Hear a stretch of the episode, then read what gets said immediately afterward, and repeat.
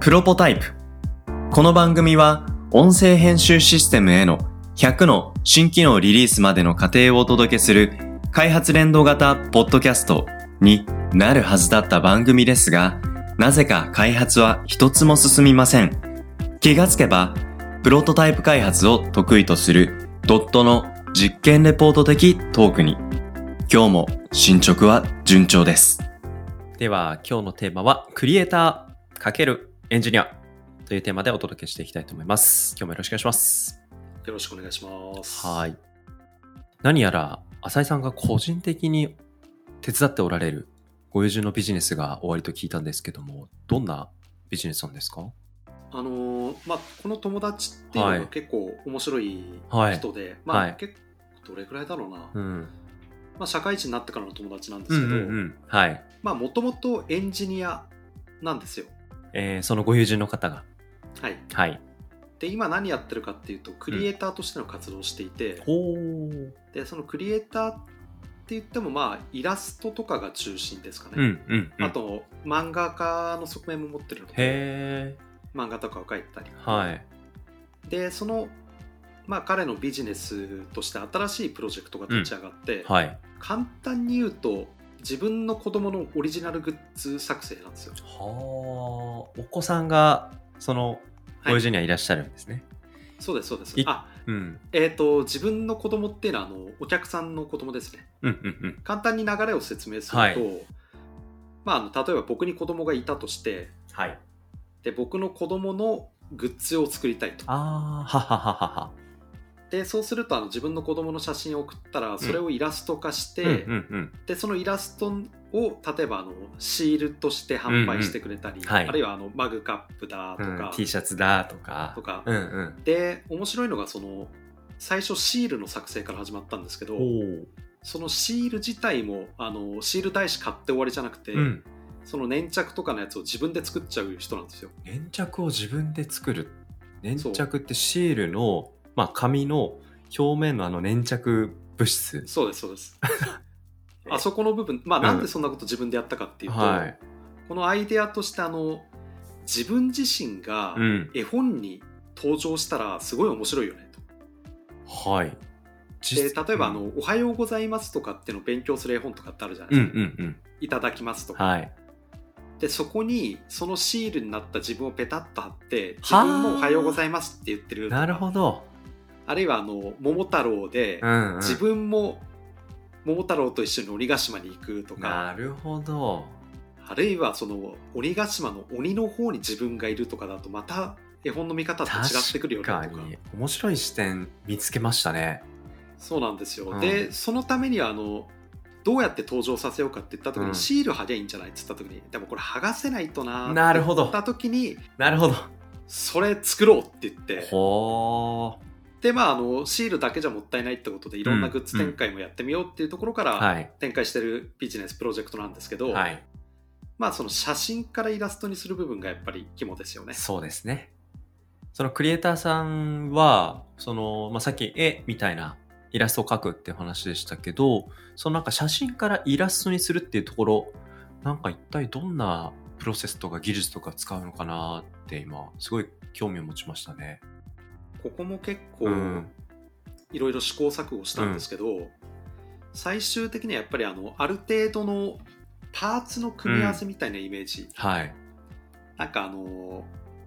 ゲームとかでもありますよね、うんキャラクターメイキングでうん。パーツとか自由に組み合わせて自分っぽくするみたいな、まあ、最近だとね、あのー例えばスマートフォン、iPhone の中で自分のアバターを作るときに、まあ、うん顔の形と髪の色とか、うんまつげの長さとか、うんなんかそういう組み合わせみたいなイメージなのかなって今思いながら。そうですね、うん。で基本的にはあのそれを手で書いてっていうふうにやってたんですけど、はいい。、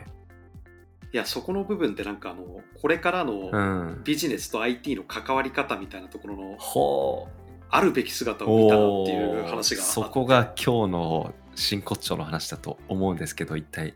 何があったんですかいやこれ面白いなと思ったんですけどもともとエンジニアだからっていうところはあるんですけど、はい。そのパーツの組み合わせでイラストを作るっていうのはフォトショップとかうんうそういんううのでん。やれるじゃないですか、はい。これを彼はあのシステム化しちゃったんですよね3日で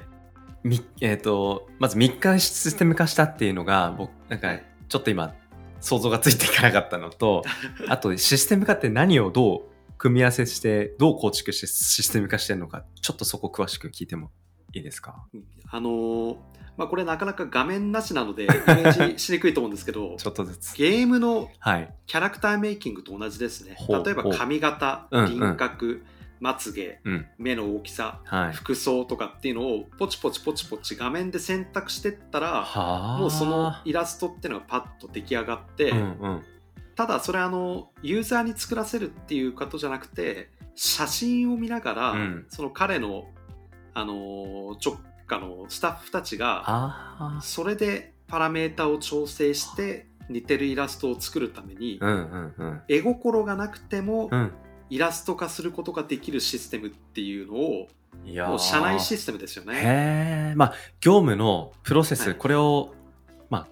ちょっと言い方あれですけど、効率的に回す。どんなスタッフのそうで方すでも、ある程度の品質まで持っていける。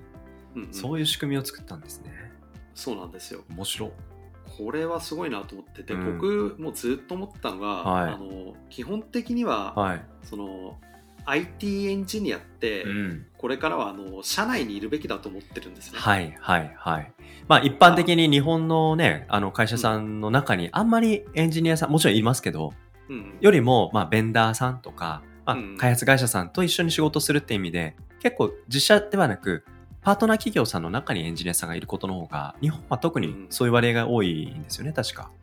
そうですね、うん。これがまたアメリカとかだと全然違ってくるうんんでうすけど、ん、はい。で例えばこれがその彼が IT 全然わかんないとかっていうことだったら、はい。多分一人で自分でずっとイラストを作るしかなかったんでうんすうよ。んうんうんうん。だけどそのシステムに対してちゃんとあの、まあ、構築する能力まであるっていうのはまれですけ どちゃんと理解があってこんなことができるっていうのが分かっているか、ゆえに、うん。自分じゃないとできない仕事と、うんシステム化すれば自分じゃなくてもできるようになる仕事っていうのをちゃんと切り分けて考えて、はい。であのビジネスがスケールするうん。スピード感っていうのを一気にアップしたので、へこれはまああのすごい小さい会社なんで、ーうん。小さいビジネスの話ですけど規模が違っても多分同じ話でうん。なんか自社内でシステムをちゃんと分かってる人がいると、うんこれからのビジネスってまあてかもうすでになんですけど、うんちょっと、遅いだろうっていうところはありますけど、うんうんうん。でもスピード感全然違うなと。はあなんかこういう話って多分どの業界にも本当に当てはまる話ですけれども今日やっぱり聞いてて思ったのがそういうプロセス仕組み化が、えークリエイティブのうん制作現場にも適応しうるんだっていうことの一つの巧妙ですよね。ですねうちはあの何度かポッドキャストでもうんプ。ロポタイプでもね言ってる通り保育タスっていう保育のはい。分野のサービスやってますけどやっぱりもう一見 IT 関係ないよねっていうところでも、はい。関係なくないなっていうほことを感じることがもう、うん保育タスでも思いましたし、ん今回のクリエイターさんの話でもうん。思いましたしこれはもうなんかビジネスのうん。ビジネスへの IT の絡み方として、はい。まあ、内省しちゃうっていうのがうんベストなんだろうなっていうところではあるべき姿を感じましたね。うん、なるほどな。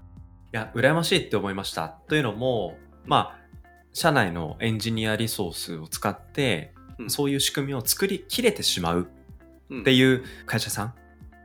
はたまた、まあ、その、社内のエンジニアさんの得意領域が、まあ必ずしもあるべきシステムのプロセスを構築するのに、必ずしも合っていないっていうケースも、場合によってはあると思うんですよね。うんうんで今回のその浅井さんのご友人の会社さんはそこはし基本的に社内で賄えたって感じなんですそうですね自分でやっちゃったんですあそよね。自分だ、い、やいやすごい強いなあうーんそこの部分ってどうなんでしょうまあもちろん社内リソースで何とかやれたらいいけど社内のエンジニアさんがいますだけどそこだけだとちょっとバックエンド寄りのメンバーがまあ社内にいますと、うだけどもうちょっとフロント寄りのちょっと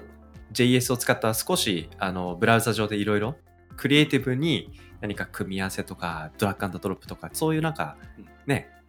制作によりフィットした形の作り物したいなって時に必ずしも社内のエンジニアだけだと難しいなっていうこととかってなんか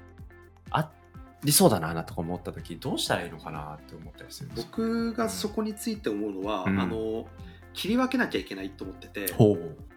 あの社内で開発をする社う内んでシステム開発するっていうことと、はい社内の課題を IT 使って解決するってのは別物だと思うんですよ。ほうほうもう少し詳しくいいですかうんうんうんはい社内でシステム開発するっていうのの考え方で言うとさっきのあのスキルのミスマッチっていうのが発生して、うんなんでかっていうとはいそれはあの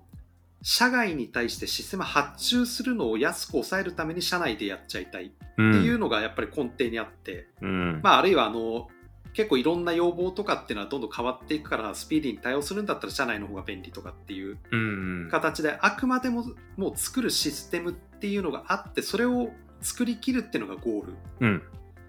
でもあの社内の課題を解決っていうのはどういうことかっていうと、うんあのシステムを最初から作る気はないうんうんうんで普通に仕事をしていく中でこれちょっと困ったよねあじゃあちょっとシステム作って解決するわっていううんそれだけのお話なので普通に仕事をしている時にうん感じる課題っていうのをたまたま IT で解決しただけぐらいの感覚んですなるほど、なるほど。そっか、じゃあ、解決手段は別に IT じゃなくても解決手段になるケースもあるけど、今回の場合は、まあ、できる範囲のことだしとうんやってしまったよということで、元からそれを作ろうとしていなかったところが一そうですそうでつすポイントなのかな。その一人でやってたらずっとこれ、うんイラスト一人で描き続けなきゃいけないんだよな大変なんだよなって課題、うんうん別にあの解決しようと思うんだったらシステム作んなくてもまあ、うんある意味では人を雇っちゃえばいいみたいな話かもしれまなあいまあですけまあど、そうですね。うんまあ、その時に取った方法として IT、うんうんでその IT っていうのはやっぱり汎用性高いなっていうふうに感じたので、うんうまんうんあ、そういう意味ではその、まあ、こういう組み方っていうのはあるべき姿だよなと思うんですうんうけんど、うんうんまあ、これがシステム開発のプロジェクトっていうふうに始まっちゃってそのメンバーっていうふうになるうんとはい。また話は変わってくると思いますそっね。か。いや、なんかこの話を浅井さんからお聞きするっていうのもなかなか面白い話だなと思いましたね。浅井さん、会社のお客さんは、まあ、うん浅井さんの会社にシステム開発を発注されてるっていう、そういう、まうあ、ん関係性じゃないですか。はいはい、うんうんただ、場合によっては、その、IT に必ずしも、その、こだわりすぎずに社内プロセス改善できるっていうことも中にはうんあるケースもなくはないっていう話の話が今のところじゃないですか。あそうですね結構僕提案段階で、はい。システムいらないんじゃないですかって言っちゃうことは多くて、はああそうなんですね。うん、結構あの DX とかってう。いうん言葉を声高に言っちゃうような会社さんって、はい。まあ、あの課題を解決するっていうのはシステムを作るプロジェクトっていうふうになっちゃっていて。なるほど。でどんな課題があるんですかっつったらいやそうじゃなくてこういうシステムが欲しいんだよ、うんうんうん。あそうじゃなくてまず一旦その課題のところを考えましょうって言って、はい聞いてみるといやこれシステム作ってどうこうじゃなくてうん。上層部の人の考え方をまずチェンジしないとうん。システム作ったところでダメだよねみたいな話だったり、はい。あとそもそもその課題はこの皆さんが言ってる仕様じゃ解決できませんみたいなはい。まあ、なんだろう例えばあの、まあ、こんなのはなかったんですけど仮の話で、まあ、飲食店とかのホールのスタッフさんのはい労働が大変だと、うん。メニューがいっぱい、うんあのー殺到するから覚えてらんないとはい。伝票も書ききれないっうん。ていう問題に対してよしノートパソコンでちゃんとメニューを全部記録できるようなシステムを作ろうって 言ったって、うんうんノートパソコンなんか持ち歩けないよみたいなはい。だったらなんか伝票でかいノートにしませんって済んじゃったりすると思うので。そうですね。そうですね。まあそのメニューを、なんでしょう、うんなんかカード形式にして、で、それをなんか書いてる時間はないけど、もうそのカードを組み合わせして、これがこのテーブルのお客さんのオーダーです。っていうふううに、ん書く手間を減らす。うん。そのなんかフロー自体がもう仕組みで。すね。で、それは IT である必要は必ずしもない。うん。なんか回転寿司とかでも最近ね、タッチパネルのうん。注文のやつとか増えましたけど、はい。それだけじゃなくてあのテーブルとかカウンターごとに紙が置いてあって、んそありこますにね欲しいの書いて、うん。結構それで十分だったりするじゃないそうでですすか。ね。だから、あれが便利だから、わざわざ別に iPad とか入れなくてもとかっていうね。そうなんですよ焼き鳥屋さんとかでもそういうことってあると思うんですよね。うんなんかそういうところはしっかりと伝えた上でっていうふううん。にはやってますけどね。そう考えると、浅井さんが今日この話の冒頭で、社内にエンジニアがいてもいい時代が来るっていう話、うんこれはやっぱもちろんスキルとしてのエンジニアっていうものもある一方で、エンジニア思考っていう、うんうん。うんあ、そうですね。うん、スタンスのところのエッセンスが実は結構ポイントなのかもしれないですね。